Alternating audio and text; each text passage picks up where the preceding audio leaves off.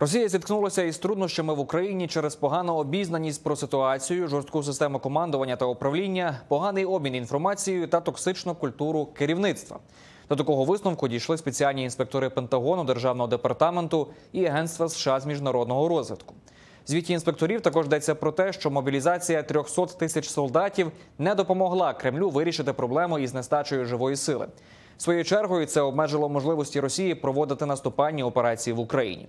Водночас перед українськими військовими стоять виклики із артилерією, пишуть інспектори. Через надзвичайно активне використання артилерійських систем збільшується ризик їхньої поломки, а також поранень військових, які їх використовують. Звіт інспекторів має на меті виявити проблеми та покращити операції на підтримку ЗСУ. Також він підсумовує допомогу, яку США вже надали Україні. Із початку повномасштабного вторгнення американський уряд виділив понад 113 мільярдів доларів для України. Втім, для продовження цієї підтримки необхідно, аби Конгрес схвалив додаткове фінансування.